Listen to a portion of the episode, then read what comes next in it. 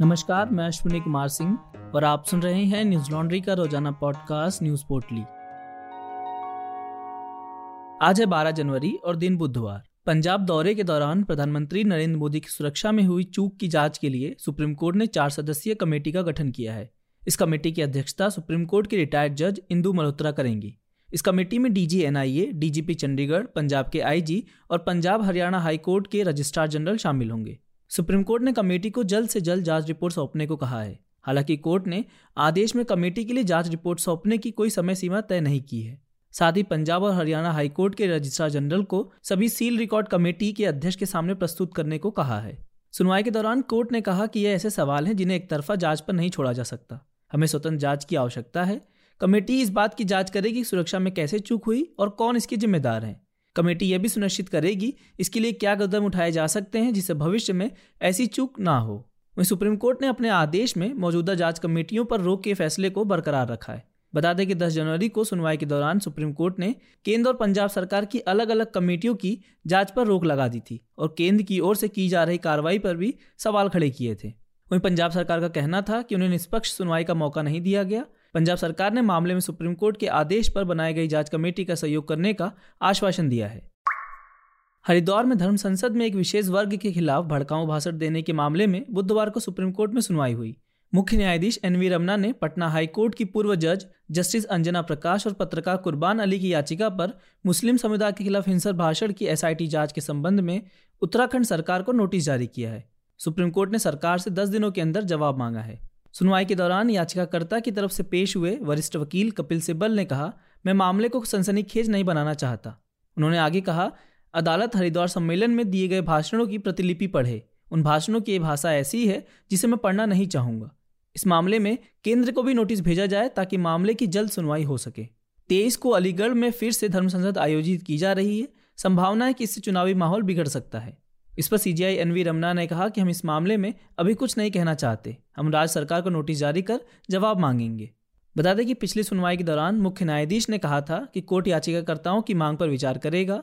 सुनवाई के दौरान सीजीआई ने पूछा था कि क्या इस मामले में पहले कोई जांच हुई है, जिसके जवाब में कपिल सिब्बल ने कहा, मामले में सिर्फ एफआईआर दर्ज हुई है। इसके अलावा ना कोई कार्रवाई की गई, ना ही कोई गिरफ्तारी हुई है। बता दें कि इस मामले में अभी तक उत्तराखंड पुलिस ने वसीम रिजवी उर्फ जितेंद्र त्यागी, संत धर्मदास महाराज, साध्वी अनुपूर्णा, यति नरसिंहानंद और सागर संधू महाराज के खिलाफ आईपीसी की धारा एक सौ तिरपन ए, दो सौ पंचानवे ए के तहत प्राथमिकी दर्ज की है। वहीं दिल्ली में सुदर्शन न्यूज के सीएमडी सुरेश चौहान के और अन्य द्वारा की गई हेट स्पीच के संबंध में दिल्ली पुलिस आयुक्त के पास शिकायत दर्ज कराई गई थी। न्यूज लॉन्ड्री ने हरिद्वार में हुए धर्म संसद और दिल्ली में हुए धर्म संसद पर एक रिपोर्ट की है। हरिद्वार में की गई रिपोर्ट का शीर्षक है, हरिद्वार धर्म संसद क्यों उत्तराखंड पुलिस की जांच का किसी नतीजे पर नहीं पहुंचना तय है। इस रिपोर्ट में न्यूज लॉन्ड्री ने बताया था कि पुलिस के इंटेलिजेंस विभाग के पास इस कार्यक्रम के बारे में जानकारी थी। एक समुदाय के नरसंहार, पूर्व प्रधानमंत्री को गोली मारने जैसी बातें कही गई, लेकिन पुलिस ने कोई ठोस कार्रवाई नहीं की। न्यूज लॉन्ड्री ने अपने सवालों की एक लिस्ट राज्य के डीजीपी, गृह सचिव समेत एसपी को भी भेजा, लेकिन किसी ने जवाब नहीं दिया। शुरुआत से ही इस मामले में पुलिस कार्रवाई को लेकर तत्पर नहीं दिखी। हम ऐसे ही और भी ग्राउंड रिपोर्ट्स करते रहें। इसके लिए न्यूज लॉन्ड्री को सब्सक्राइब करें और गर्व से कहें, मेरे खर्च पे आज़ाद हैं खबरें। केंद्रीय स्वास्थ्य मंत्रालय द्वारा जारी किए गए आंकड़ों के मुताबिक बीते चौबीस घंटों में कोरोना के एक लाख नब्बे हजार सात सौ बीस नए मामले सामने आए और चार सौ बयालीस लोगों की मौत हो गई। इसी के साथ कोरोना के कुल मामले बढ़कर तीन करोड़ साठ लाख सत्तर हजार पाँच सौ दस हो गए हैं और मरने वालों का आंकड़ा चार लाख चौरासी हजार छः सौ पचपन पहुँच गया है। सक्रिय मामलों की बात करें तो यह नौ लाख पचपन हजार तीन सौ उन्नीस है। बीते चौबीस घंटों में साठ हजार चार सौ पाँच लोग कोरोना से ठीक भी हुए हैं, जिसके बाद कोरोना से ठीक हुए लोगों की संख्या बढ़कर तीन करोड़ छियालीस लाख तीस हजार पाँच सौ छत्तीस है। देशव्यापी कोरोना टीकाकरण अभियान के चलते अब तक कुल एक सौ तिरपन दशमलव आठ शून्य करोड़ वैक्सीन डोज लगाई जा चुकी है। देश में कोरोना के साथ साथ उसका नया वेरिएंट ओमिक्रॉन भी तेजी से फैल रहा है। देश भर में इसके चार हजार आठ सौ अड़सठ मामले मिले हैं। महाराष्ट्र में ओमिक्रॉन संक्रमितों की संख्या सबसे ज्यादा है। यहाँ इसके एक हजार दो सौ इक्यासी मामले हैं। वहीं राजस्थान छह सौ पैंतालीस मामलों के साथ दूसरे स्थान पर है। भारत में कोरोना के मामलों में अचानक उछाल दर्ज किया गया है। एनडीटीवी की खबर के मुताबिक तीसरी लहर में देश के एक सौ बीस जिलों में साप्ताहिक संक्रमण दर दस फीसदी के ऊपर है। ये जिले उनतीस राज्य और केंद्र शासित प्रदेशों में है। इसके पीछे का कारण कोरोना के नए वेरिएंट ओमिक्रॉन को बताया जा रहा है। खबर के मुताबिक यह आंकड़े सरकार द्वारा जारी किए गए हैं। स्थिति को देखते हुए आईसीएमआर ने राज्यों को टेस्टिंग बढ़ाने की सलाह दी है। आईसीएमआर ने कहा कि सभी राज्यों को सलाह दी जाती है कि जिन क्षेत्रों और इलाकों में आरटीपीसीआर संभव नहीं है वहां एंटीजन टेस्ट का इस्तेमाल करें ताकि टेस्ट को अधिकतम संभव तक बढ़ाया जा सके। इस साल चीनी मोबाइल कंपनी वीवो की जगह भारत का सबसे बड़ा व्यवसाय समूह टाटा ग्रुप आईपीएल का प्रायोजक होगा। पीटीआई की खबर के मुताबिक आईपीएल की संचालन परिषद ने एक बैठक में यह फैसला लिया है। आईपीएल अध्यक्ष बृजेश पटेल ने इस बात की पुष्टि की है। वहीं टाटा समूह के प्रवक्ता ने हाँ बोलकर प्रायोजक की पुष्टि की है, लेकिन आगे की जानकारी देने से इनकार कर दिया। करार राशि को भी अभी तक सार्वजनिक नहीं किया गया है। बता दें कि साल दो हज़ार अठारह से दो हज़ार बाईस तक के प्रयोजन अधिकार बाईस सौ करोड़ में वीवो ने खरीदे थे, लेकिन साल दो हज़ार बीस में गलवान घाटी में भारत और चीन के बीच सैन्य टकराव के बाद वीवो ने एक साल का ब्रेक लिया था। उस दौरान ड्रीम इलेवन आईपीएल का प्रायोजक था। खबर के मुताबिक बीसीसीआई के एक सूत्र ने कहा कि आज नहीं तो कल ऐसा होना ही था, क्योंकि इससे लीग और कंपनी दोनों का बुरा प्रचार हो रहा था।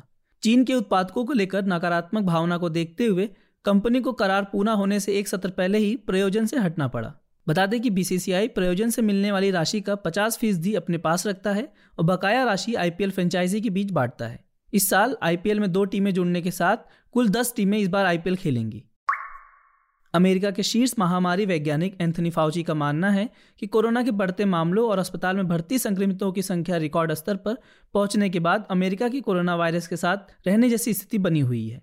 एनडीटीवी की खबर के मुताबिक centre for strategic and international studies से बातचीत के दौरान फाउची ने कहा, ओमिक्रॉन अपनी असाधारण और अभूतपूर्व क्षमता के कारण हर किसी तक पहुंच रहा है। वायरस के संक्रमण नए वेरिएंट में म्यूटेंट होने की प्रवृत्ति और काफ़ी संख्या में लोगों का टीकाकरण न होने के कारण हम वायरस को खत्म करने के रास्ते पर नहीं हैं। वहीं यूरोपीय संघ के ड्रग नियामक ने मंगलवार को कहा, ओमिक्रॉन वेरिएंट का प्रसार कोरोना को एक एंडेमिक बीमारी यानी सामान्य और विशेष क्षेत्र में पाई जाने वाली बीमारी बना रहा है। यूरोपीय मेडिसिन एजेंसी ने लोगों को वैक्सीन का चौथा टीका देने के बारे में संदेह व्यक्त करते हुए कहा, बार बार बूस्टर डोज देना एक टिकाऊ रणनीति नहीं है। यूरोपीय मेडिसिन एजेंसी के वैक्सीन स्ट्रेटेजी के प्रमुख मॉर्को केवलरी ने कहा, अगर हमारे पास एक ऐसी रणनीति है जिसमें हम हर चार महीने में बूस्टर डोज देते हैं तो हम इम्यून रिस्पॉन्स के साथ होने वाली संभावित समस्याओं को समाप्त कर देंगे। उन्होंने आगे कहा, यह दूसरी बात है कि बार बार बूस्टर डोज देने से लोगों को थकान जैसी दिक्कतों का सामना करना पड़ता है, लेकिन देश को लंबे अंतराल पर बूस्टर डोज लगाने के बारे में सोचना शुरू करना चाहिए। बता दें कि इससे पहले विश्व स्वास्थ्य संगठन ने भी कहा था कि बार बार बूस्टर डोज देना व्यवहारिक स्ट्रेटेजी नहीं है। अगले दो महीनों में यूरोप में आधे से ज़्यादा लोग ओमिक्रॉन वेरिएंट के चपेट में आ सकते हैं। आज बस इतना ही। आपका दिन शुभ हो। नमस्कार। न्यूज लॉन्ड्री के सभी पॉडकास्ट टिचर, आईट्यूज और दूसरे पॉडकास्ट प्लेटफॉर्म पे उपलब्ध हैं। खबरों को विज्ञापन के दबाव से आजाद रखें। न्यूज लॉन्ड्री को सब्सक्राइब करें।